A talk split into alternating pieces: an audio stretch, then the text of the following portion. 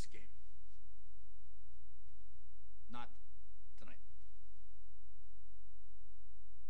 Tonight, we skate with them. Tonight, we stay with them. And we shut them down because we can.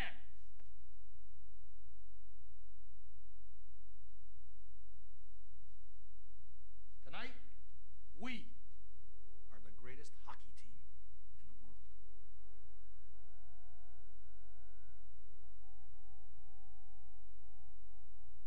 You were born to be hockey players. Every one of you. And you were meant to be here tonight.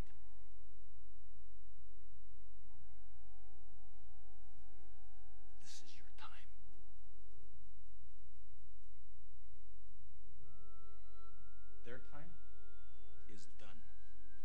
It's over. I'm sick and tired of hearing about what a great hockey team the Soviets have. Screw them. This is your time. Now go out there and take it.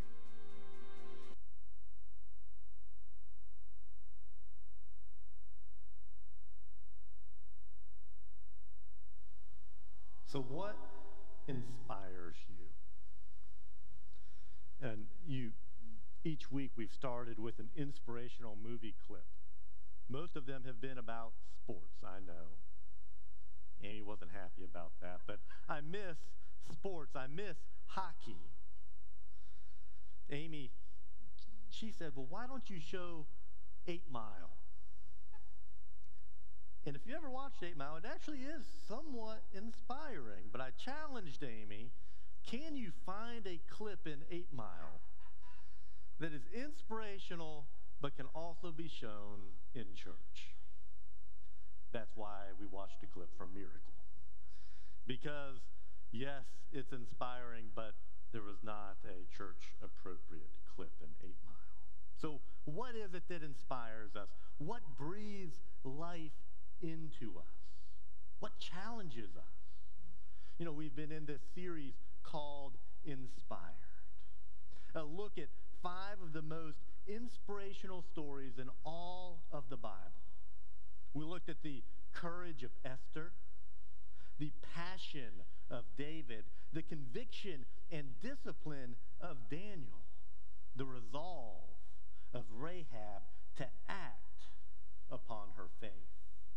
Today, we finish this series with something that every single one of us, all of you online, all of you here, that every single one of us struggles with, the area of trust. See, trust lies at the very heart of any relationship, including the one you have with God.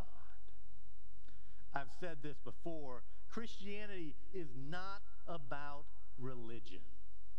Christianity is about a relationship between you and Christ. So how do you build a relationship? Relationships are built through trust. But that's also the problem, because it's hard for us to trust, even God. See, we end this series with one of the most inspiring moments related to trust in the entire Bible. And it unfolded at the end of a remarkable day. You see, that day started off like any other. There are thousands of people gathering to hear Jesus. But it was in the middle of nowhere that Jesus had gone out to spend time alone in prayer. But thousands of people had been searching for him, to hear him, to be healed by him, and they eventually found him. So Jesus did what Jesus does. He preached to them. They listened, hour after hour. And as the sun is starting to go down, those close justice to him, advised him that he probably should wrap this thing up and send them home. I mean, they needed to get something to eat, so he needed to send these people home to get something to eat. And Jesus says to his disciples, they don't have to go home to eat. And his disciples said, Jesus, yes, they do. And Jesus said, no, they don't. And the disciples don't learn very well, so they say, yes, they do, Jesus. And he says, no, they don't. You feed them. And the disciples are like us. We have like one lunch between us. That's not even enough to feed all of us. It's just a couple loaves of bread and a couple fish. How are we going to feed all these people? There are thousands of them. And Jesus says, bring me the food, and I'll pray over it. So I can imagine the disciples are thinking in their head, that better be one heck of a prayer. So they brought him the food. He prayed over it, and he starts to give it out, and they quickly realize that that was, in fact, one heck of a prayer. 5,000 people are fed from 5 loaves and 2 small fish. Every time they reached into that basket, it was like nothing had been gone. It was a miracle. But then Jesus sends everyone home. He tells his disciples to get in the boat, to go across the lake, and he would catch up with them later. And that he was going to hang back a little while and have that prayer time that he started out seeking. So the disciples did. They get in the boat, and they start heading across the lake. That was the first part of this day. Then came the second part. And in that second part came a moment unlike anything they had ever experienced before. Let me read it to you. You find it in Matthew chapter 14 when it says, Jesus made his disciples get back into the boat and cross to the other side of the lake while he sent the people home. Afterward, he went up into the hills by himself to pray. Night fell while he was there alone. Meanwhile, the disciples were in trouble far away from land, for a strong wind had risen, and they were fighting heavy waves. I said we were going to talk about trust. When do you know whether you can trust someone? See, is it when things are fine and there's no worries, there's no needs, no challenges? Or is it when you desperately need them to come through for you, to be there for you? Is it when things are calm or when there's a storm? When do you learn that someone is trustworthy, in the good times or in the bad times? We know the answer. It's during the storms that we find out who we can trust. See, storms are a gut check of trust. When times are good, being a believer in God is easy. But when the skies turn dark, the wind starts to pick up, and the waves start to build, suddenly you're not so sure about God, much less the things that he has called you to do. See, we think that for God to be trustworthy, there shouldn't be a storm. Now, you may be thinking, well, I don't believe that. Yes, you do. See, the whole purpose, for many of us, the whole purpose of God is the good life. To get more of what you have, more of what you want. We think that the sailing should always be smooth. The water should always be calm. Where do we get that? Because we won't find any of that storm-free life in the Bible. If anything, the Bible tells us to expect storms. So the real issue is whether God can be trusted with the storm. Look at what what happens next. About 3 o'clock in the morning, Jesus came to them, walking on the water. When the disciples saw him, they screamed in terror, thinking he was a ghost. But Jesus spoke to them at once. "It's all right," he said. "I'm here. Don't be afraid." Many of you have heard about Jesus walking on the water. You may not have realized that it's the same day as when he fed 5,000 people. You may not have realized what the real purpose of this story is. It's all about trust. The details of it are critical for us to understand. Did you notice when Jesus showed up? Let me read it to you again. It says, night fell. The disciples were in trouble far away from land, for a strong wind had risen, and they were fighting heavy waves. About 3 o'clock in the morning, Jesus came to them. So it gets dark at what time? 5 o'clock in the winter, 9 o'clock in the summer. Either way, the storm came when night fell. 5 o'clock, 9 o'clock, somewhere in between. 3 o'clock in the morning seems a little late in the game if you're in that boat. Have you ever felt that God was just a little late in coming when you're facing a storm? Maybe you're thinking, "God, I'm single. Where's that guy? Where's that girl?"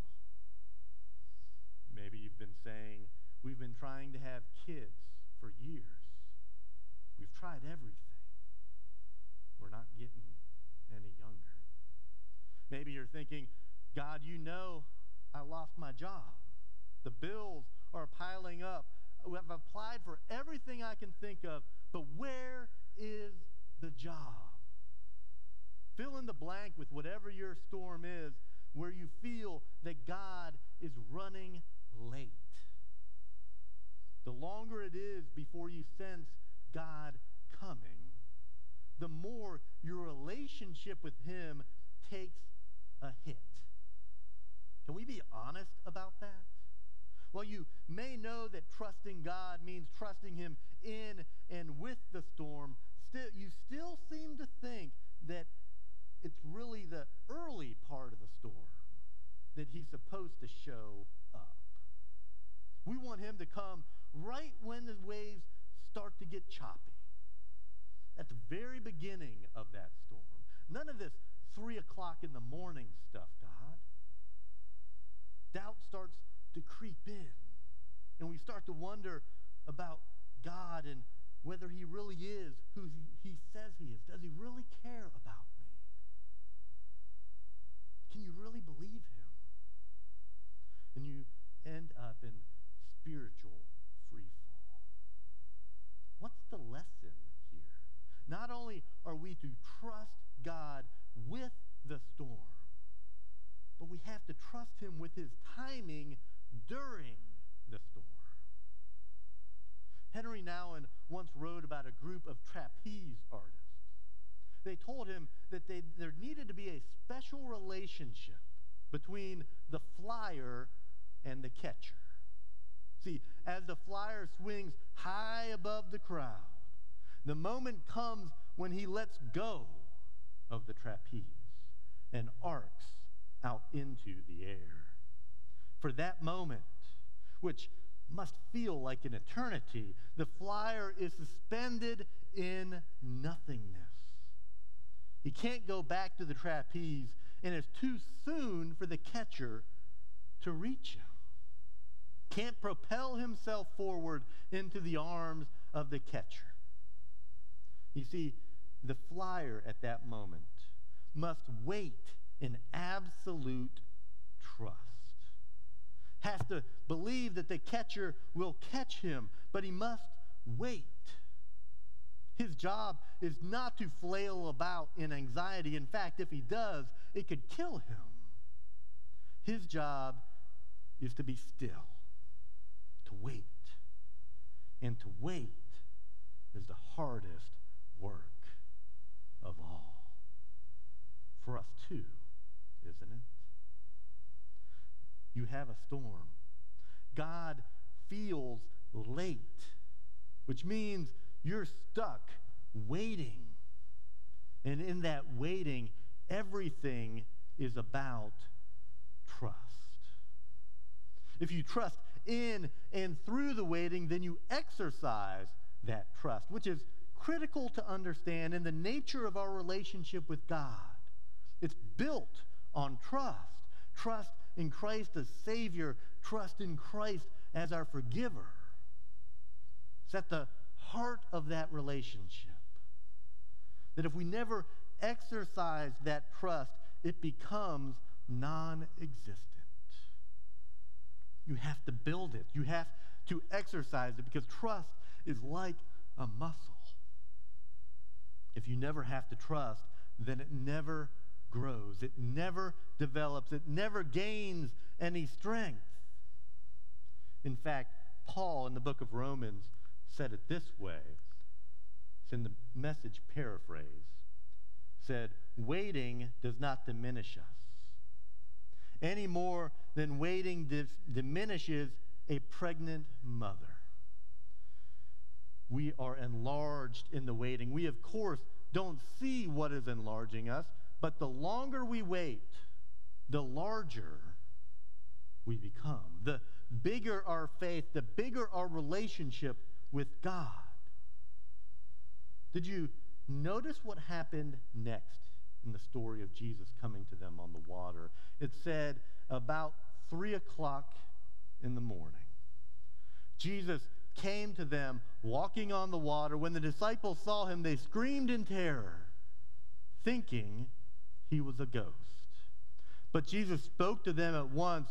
It's all right, he said. I am here. Don't be afraid. They didn't recognize Jesus. It's not that he was disguised. They didn't think he could actually be doing what he was doing. They couldn't believe that he was walking on the water in the midst of the storm. And because of that, when he came, they thought that he was anything but who he was. They missed him. They missed his coming to them. They missed his presence. They missed his power. In hindsight, looking back at my own life, I can see that happening to me many times. Saying, God, show me. Talk to me. Let it be clear to me. And God was. I just couldn't see it, because I wasn't open to how he might be doing it, or that he could possibly be giving me that answer or doing it in that way. He was answering. I just wasn't looking. In fact, let's say that you can get past all of this up to this point. Let's say that your journey is far enough along so that you know that you need to trust God in the midst of whatever is happening in your life. That you're able to wait on God during the storm. That you're able to see God when he comes and when he calls on you. You're able to trust him completely. Let's say that's where you're at right now. What then? Because everything to this point has been prep work. It's in preparation for what is about to come. Let me read it to you. Then Peter called to him, Lord, if it's really you, tell me to come to you by walking on water. All right, come, Jesus said. So Peter went over the side of the boat and walked on the water toward Jesus. But when he looked around at the high waves, he was terrified and began to sink. Save me, Lord, he shouted. Instantly, Jesus reached out his hand and grabbed him. You don't have much faith, Jesus said. Why did you doubt me? And when they climbed back into the boat, the wind stopped. And the disciples worshiped him. You really are the Son of God. First, you have a boat, and you have a storm, and you have Jesus. The storm is overtaking the boat. The storm, the people in the boat are being overtaken, and Jesus is out on the water. There's a boat, there's the water, and there's Jesus. One man got out of the boat. 11 stayed in the boat. Why did they stay in the boat? They were afraid. Maybe rightfully so. It was a bad storm. The reason is that they felt that the boat was a better option, a safer option than going across the water to Jesus. The boat was their security blanket. Even though staying in that boat kept them from Jesus. So let me ask you the question this morning. What is your boat? You've got one. Every single one of us has one. Whatever it is that you're clinging to, whatever it is you're staying in, whatever it is that you are refusing to leave because you think it's safer than Jesus, who's standing on top of the storm-tossed waves. If you want to walk on water, you have to get out of the boat. So what is your boat?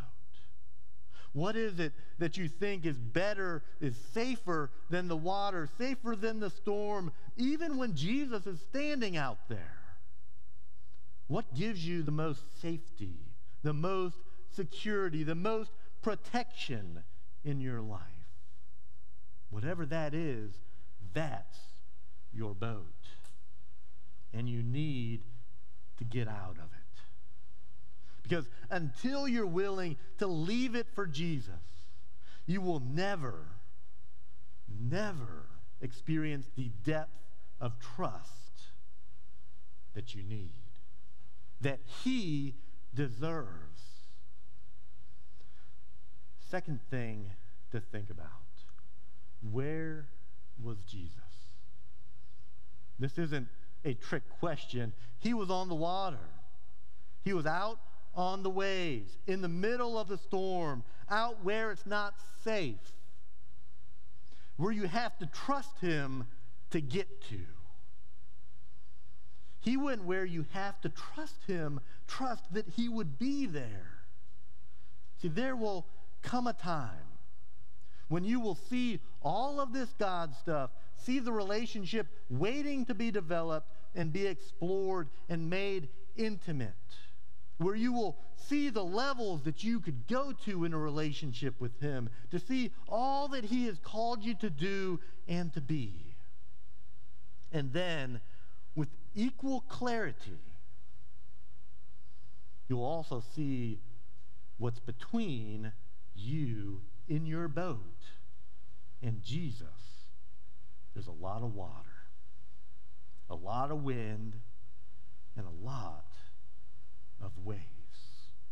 Jesus will be saying, trust me. Live the life I've called you to live. Do the things I've called you to do. Give the things I've asked you to give. It will be all right. Trust me. And at that moment, everything is on the line. You'll look at him, you'll look at the waves, and you will have to make a decision. It's not just about getting out of the boat. It's also about going to where Jesus is, following him where he leads, trusting him with the destination. It's not just about getting out of your boat of security, but entering the chaos of the storm, trusting him with whatever the outcome may be, because that's where he is. In the storm, seeing you through it to the very end, no matter what that end might be. Do you trust Jesus with your storm? No matter how violent it becomes, no matter how much damage it can cause, do you trust Jesus with wherever that storm may end? Even if it's not the fairy tale that you've been writing in your mind. Do you trust Jesus even if the storm is the very last chapter of your life? Finding Jesus in the storm, holding on to Jesus in the storm, trusting him with the storm is the deepest level of spirituality there is. It's the deepest level of relationship you could ever have. And it's going to be forged in that storm. Let's keep going. There's a little bit more, and it's all about Peter. I have to tell you, I like Peter. He had guts. Sometimes he wasn't very smart, but he had guts. He is the only other person in history to walk on water besides Jesus. And I give him credit for getting out of the boat and walking, even if it's just a couple steps. Yes, he sank. And looking at what he did right and looking at what he did wrong, there's a lesson for us there. First, what did he do right? He fixed his eyes on Jesus. What's that mean? It wasn't about his eyes. It was about his trust. He made it all about Jesus, not about the storm. It was all about Jesus. And when he did, he walked on water. Then what did he do wrong? He took his eyes off of Jesus and put them back on the storm. And when he did that, Jesus wasn't the only thing in his life anymore. There were other things taking priority over Jesus. The storm was the priority. See, I've been through that cycle more than a few times in my life. You know, things start off great, full of adrenaline, full of passion and trust, but then you lose sight of Jesus and what it is you're doing, how it is you're living. And instead of seeing Jesus, you see the storms, the world all around us. That's the challenge that each of us face as followers of Christ. We can walk on the water, or we can sink under the waves. We can live a spiritual life, or we can give in to the worldly one. We can focus on who Jesus is, or focus on what's happening in the world. And what separates the two of those is trust. Did you notice how Jesus challenged them on this? He said, "What have I done to make you doubt me? Even just today, you saw me feed thousands of people with just a few loaves of bread and fish. You've seen me heal the sick. You've seen me raise the dead. You know who I am. And I just walked to you on the water in the midst of the storm. Why couldn't you walk out here and meet me?" And then he said, he answered his own question, because they were too ashamed to answer it. It's because you don't trust me. And then you can almost imagine a sigh of discouragement as Jesus climbs into the boat. And when he did, instantly the storm went away. And then it all hit home to the disciples, hard, clear, and direct, without any doubts that this was God in the boat with them. Why didn't they realize that when he was out on the waves? They realized that they could have walked out there to him without a care in the world. They could have trusted him, and they realized their mistake. I like how Greg Lavoie once wrote about it confessionally in terms of his own life. This is what he said. He said, "You have sinful patterns of behavior that never get confronted and changed. Abilities and gifts that never get cultivated and deployed until weeks turn into months and months turn into years. And one day you're looking back on a life of deep, intimate, gut-wrenchingly honest conversations that you never had. Great, bold prayers that you never prayed. Exhilarating risks that you never took. Sacrificial gifts that you never offered. Lives that you never touched. And you're sitting in a recliner with a shriveled soul, forgotten dreams. And you realize that there's a world in desperate need. And a great God calling you to be part of something bigger than yourself. And you see the person you could have been, but you never did.